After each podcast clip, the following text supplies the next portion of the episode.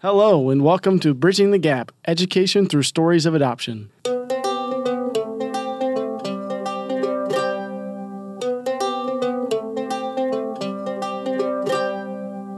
My name is Ryan Anderson, and I have the honor of being the host of this podcast. I'm really excited about this. Our mission is to educate people through stories of adoption. We love adoption, we love the orphan, and we hope to extend that same passion to you. If you have a story of adoption, have worked with any agencies regarding adoption, foster care, or the orphan crisis, or you know of someone with a story, we want to hear from you. Please email us at share my adoption story at gmail dot com with your interest, and we will respond as quick as we are able. Our first guest on Bridging the Gap is a good friend of mine, Madison Leisey. What's up, Madison?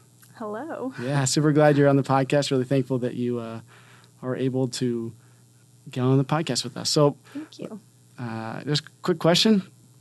Hopefully there's a long answer. Is, can you just tell me the story, your story of adoption? Sure. So um, I am the oldest of four siblings, well, five siblings, including myself, four younger ones. I have one biological brother and three younger siblings that are adopted from China. So Ella was adopted when I was ten. And then two years later, Lily was adopted, and then two years later, Noah was adopted. So each adoption was about two years apart. Um, the girls were both nine months old when they were adopted, and then Noah was three years old. When it comes to siblings being involved in adoption, it can definitely vary on the parents how much they want to involve the kids, because it can be mm-hmm. a very emotional yeah. process. It involves a lot of emotion. Um, Uh, my parents chose to involve my brother and I in every single step of the process. That's good. And so that was a really, really neat experience. When it came to interviews in our home, we were there. When it came to phone calls, we took them together as a family. Um, the first time we saw, uh, I remember Ella, we got her referral, which is basically when the agency matches you with a child. Mm-hmm. So the very, very first time that we got a picture of her, we were all gathered around the computer, and uh, Dad opened it up, and we saw her for the first time. Um, and it was so neat to be able to put a face to the name that we had been praying for for months, because we named her Ella Grace months before. Before you even met her. Before yeah. you even saw a picture of her. Yeah. Awesome. And then we got her picture, and we put it up on the fridge. And specifically that first adoption was uh, very... very life-changing for me, because I had been praying for a sister for years and years, and then being able to see her face and know that that's my sister, and we're yeah. going to go get her, and she's going to be part of our family forever, was just so huge for me. Um, and so then we were able to go as a family to China uh, for Ella and Lily's trips, and that was so huge. So, so huge. Being able to be there and be behind the camera videotaping when yeah. the orphanage director would hand them over to my parents, and just being able to witness that and see that happen and see that love, and how our family was just like instantly, one more I was added, was so neat.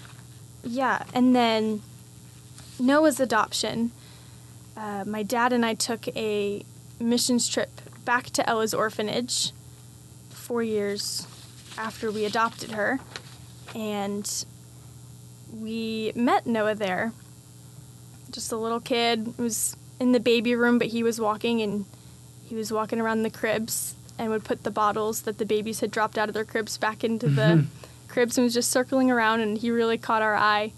So we took his paperwork back home to Mom, and they were like, all right. Sold her on it. Yeah. And so that started his adoption process. I definitely remember through Ella's adoption, the very first one, my parents, well, really our family, had the mentality of what can we do to help a child out? Yeah. And that was really our sole mentality. And we didn't realize how much our hearts would change throughout the process, and you really learn how to love in a whole new way. Your heart really changes. Um, and I also think that it's just like such a beautiful picture of the gospel. No doubt. Obviously. How Christ loved us when we were broken and we had no hope for a future. And just like these little babies that were coming into our family, they had nothing to give us, and yet we were still able to say, you know, we know your broken past and we know how that's going to affect our family, and your each of them have special needs. And each of your adopted siblings do. Yes. Ella and Lily had cleft lip and cleft palates. And so that was easily correctable. Noah has an issue with his bowel system.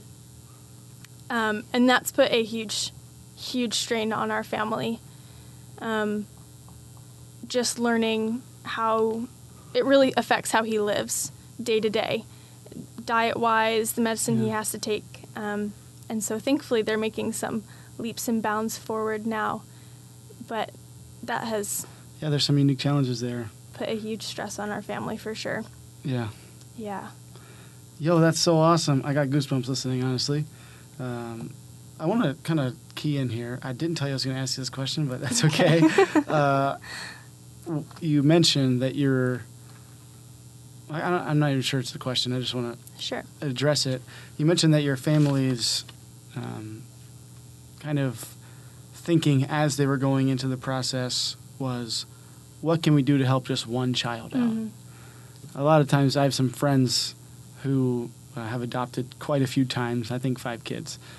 Uh, and, eat, you know, when they first, when you first start the adoption process, you're awfully giddy, right? You know, sure. You're going to help so many people out. Yep. And I remember her telling me after one of the trips um, that we had, it required a change in thought, like going to those mm-hmm. orphanages, uh, going to each and other, you know, in these terrible conditions. Uh, you have to come back thinking, okay, I got to start with one. I got to start with one uh, child, and then it can go from there. Did you feel that, like, weighing on you when you, especially when you were in the Chinese orphanage? Mm-hmm. You you know, you walk in thinking, oh my gosh, I want to help all these kids, but I can only help one. How mm-hmm. hard is how hard is that to process that? Uh, very very difficult. I remember being in the orphanage when we my dad and I went on that missions trip, and just walking from crib to crib mm. and like picking up each little baby and holding them and crying and praying over them, just going crib to crib to crib, and just wanting to put them all in my suitcase and bring them back with me. Um, so that was very, very difficult. The problem of orphans just seems so overwhelming. Yep. Um, and almost like it's not fixable when you just think of yourself doing the job. Um, and so I remember my parents definitely had that weight on them. Um, and so after each adoption, they would just say, okay, one more. Are they still saying that? One more, or are they done? Uh, I'm wanting them to say that. I think they're done, oh. but I would love one yeah, more. Me too. I'm trying to get my parents to adopt. Um, yeah, that's awesome. And yeah, I think I, I wrestle with that too, because, you know, I tell people all the time, yeah, I'm going to, I'm going to grow up, get married, and adopt ten kids and have right. ten.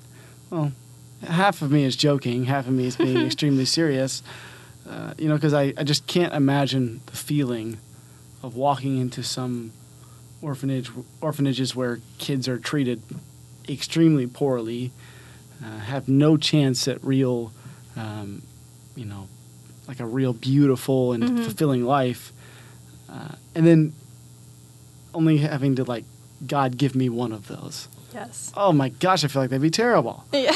uh, so, I quick question. If you don't know this, it's okay. Where was where was their orphanage? Well, I guess Ella and Noah's. Where was theirs? Qingyang, China.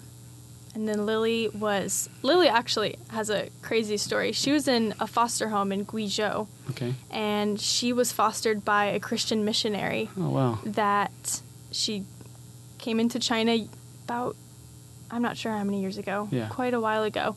And she just fosters kids from the orphanage in her home until they get adopted, and teaches them English, teaches them about the Lord.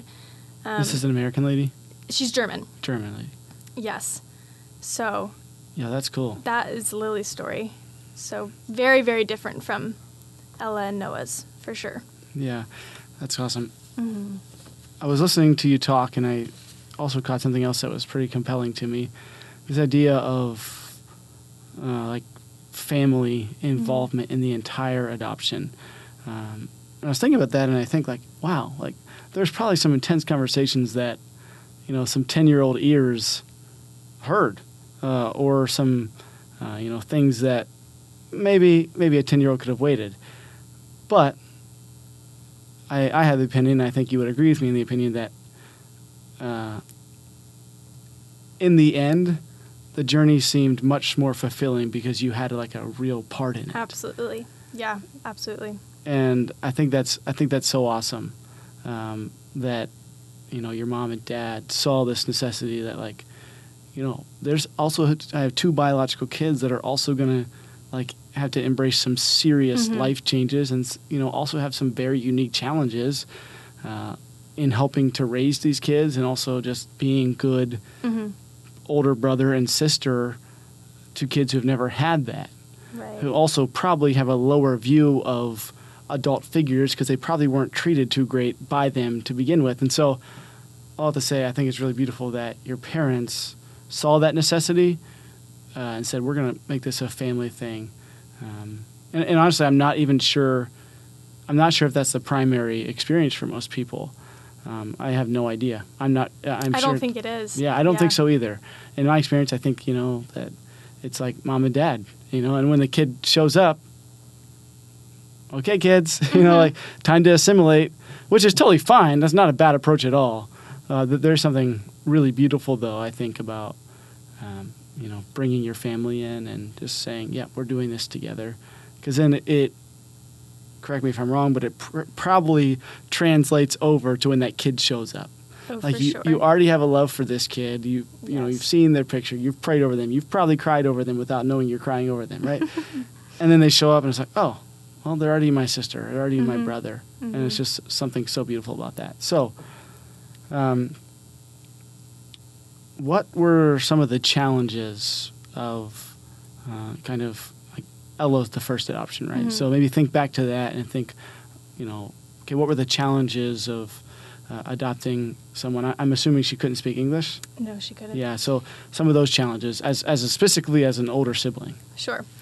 Um, Ella's adjustment into our family was probably the easiest in some ways, right. and also the hardest. Mm-hmm. Um, she came with the most challenges, um, but also it was easier because it was the very first adoption and mom and dad could focus solely on her. Um, mm. She came to us, she had never been out of a crib in her life. So she was twenty months old, had lived in a crib. Um, so she didn't know English or Chinese. She knew no, no language. Oh, wow. She wasn't walking, and she wasn't eating solid food. So... Wow, that seems like quite the work in progress there. It was a very, very hard situation.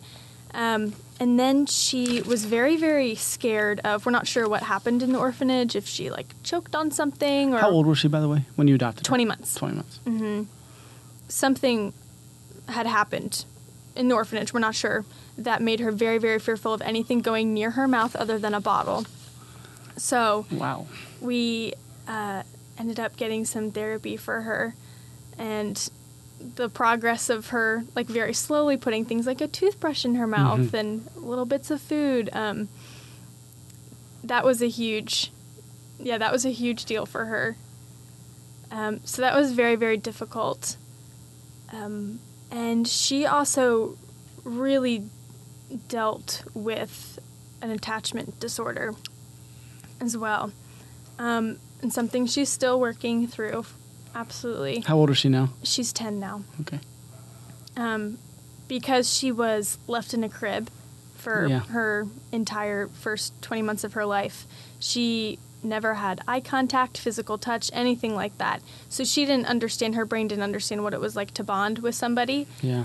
Um, and she also didn't know how to, being, like, thrown into our family where there's lots of noise and emotions, she didn't know how to process people's emotions. Yeah. So she would see someone get, like, super happy or super sad, and she just, like, wouldn't know what to do with herself. Um, and so that was really, really difficult to walk her through that.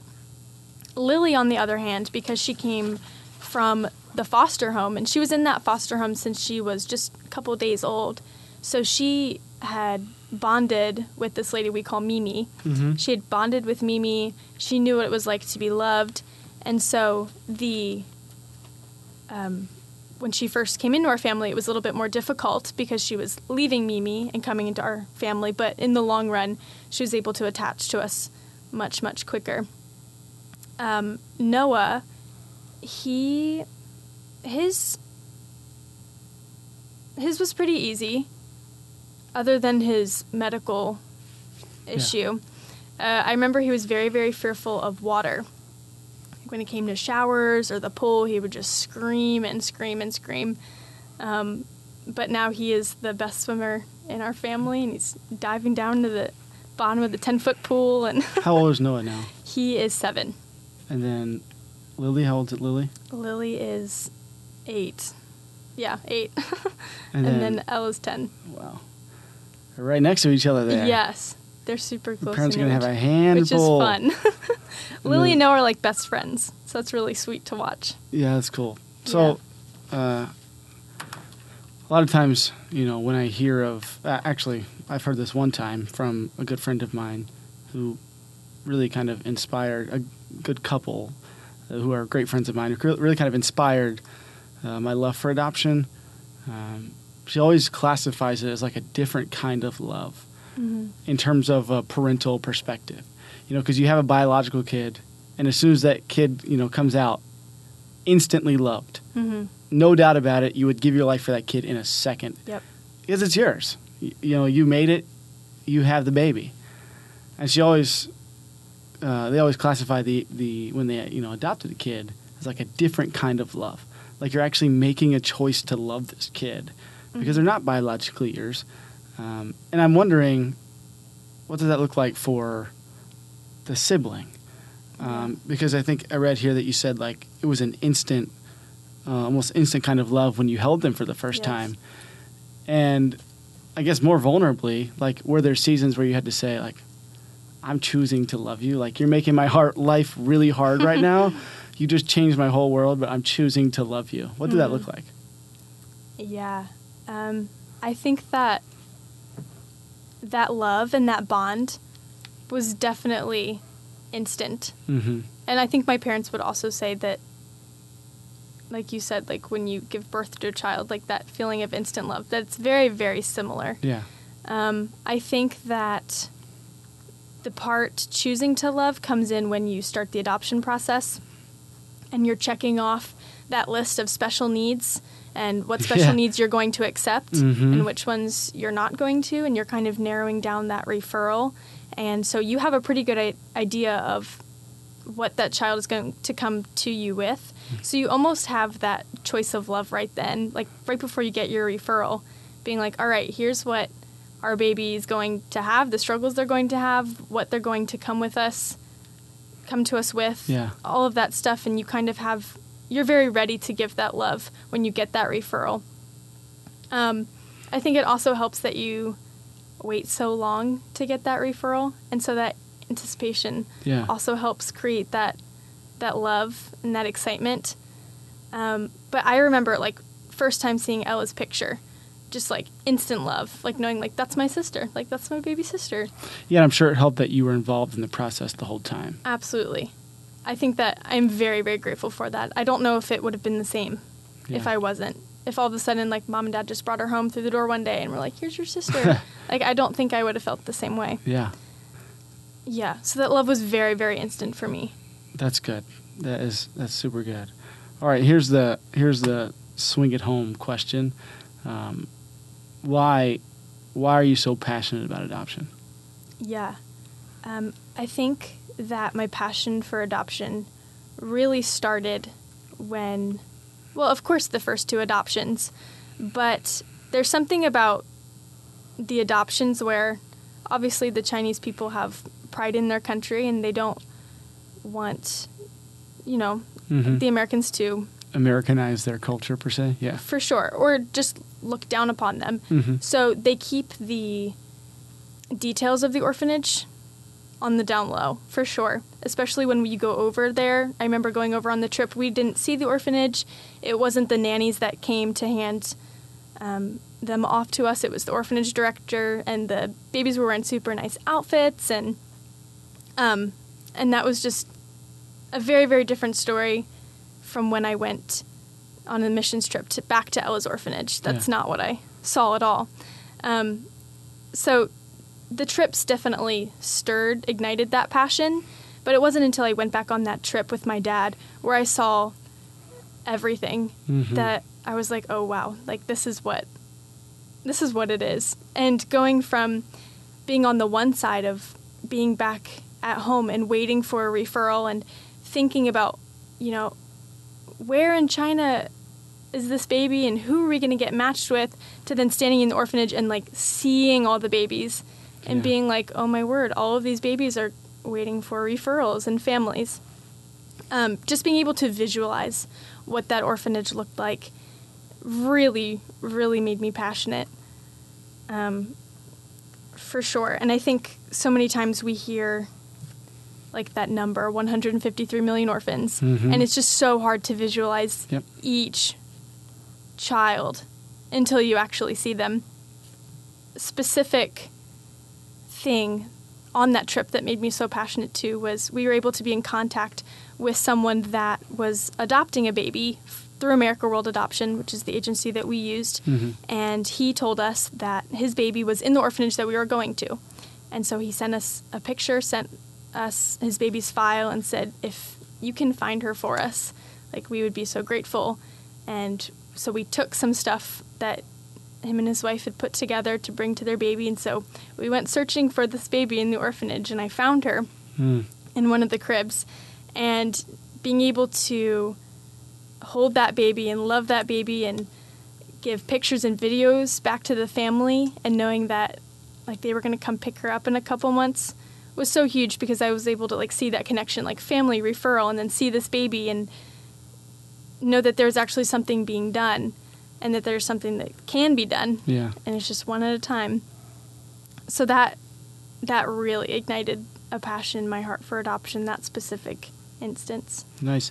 And also another question I didn't tell you I was going to ask you, so I apologize. It's okay. Uh, and what does that look like for you? What What is that going to play itself out? In ten sure. years, like, why will this adoption passion matter, and what will it look like? Mm, yeah. Do you see where I'm going with that? Yes, I okay. do. um, it would be my dream to adopt several kids from all over, yeah. but specifically China. Mm-hmm. um, I would love to have adopted babies in my family, for sure. And I would love adoption to be some part of my ministry, whether that's in a church or wherever I'm at in ten years, starting up some sort of adoption care group, adoption ministry group, for people to learn about adoption, for support for people who have adopted, stuff like that. I would love for that to be in my future, or just even like raising money for people that are wanting to adopt and yeah. supporting them. That's good. Yeah. yeah, and and you know, I think one of the the major reasons why we even hear adoption in the common vernacular nowadays is because of simple grassroots movements mm-hmm. like that, or people like yourself who want to do something like that, and they just do something practical. Sure. There's no need to start some huge organization or uh, you know, adopt fifty kids. There is a need, though, for people to just be talking about it mm-hmm. and, and educating each other through their own stories, uh, and also being willing to be generous. Adoption is extremely expensive. Absolutely. Uh, and so, yeah, I think that's that's so awesome. And I'm encouraged by this story. I am super thankful that you were, were willing to share the story. And I want to give a quick shout-out to the agency that Madison's family used. It's America World Adoption Agency. Uh, their website is A W A A dot org. Um, and I actually did some digging on their website, and it looks like their mission uh, is to build families according to God's design of adoption while caring for vulnerable children around the world. Uh, and their vision is, America World desires for every adoptable orphan to be placed in a Christian home. I have to admit, while I was reading that, I have to appreciate their tenacity. Uh, every adoptable orphan, whoa, like you're you're holding yourself responsible for one hundred fifty-three million of them. I love it. And then lastly, uh, they this is what they said on their website. Uh, we believe God has given us as an agency the responsibility to do our to do our best to place orphans into safe and loving Christian homes where they will be given the opportunity to know Jesus as their Savior and to be raised in the nurture and admonition of the Lord. And at first glance, it's super encouraging, you know, that they're not only looking to find a kid, a family, but they're looking to find a kid, a family in a home where the love of their parents will actually be outmatched yes. by the love of the Father. Yes. Uh, and that's awesome. There's a lot of agencies who also do that, but, you know, A W A A, yep. America World Adoption Agency, is doing great work, and uh, also super compelled to hear more about um, the idea of mission trips through their organization. I'm not even looking to go on one myself. So uh, thanks so much, Madison, for joining us uh, on today's podcast. I want to give you a, a quick cliffhanger. We'll actually be hopefully interviewing Madison's parents uh, in a few weeks uh, on their perspective, perspectives of this adoption as well. So thanks again, Madison. Thank you. Thanks for listening, guys.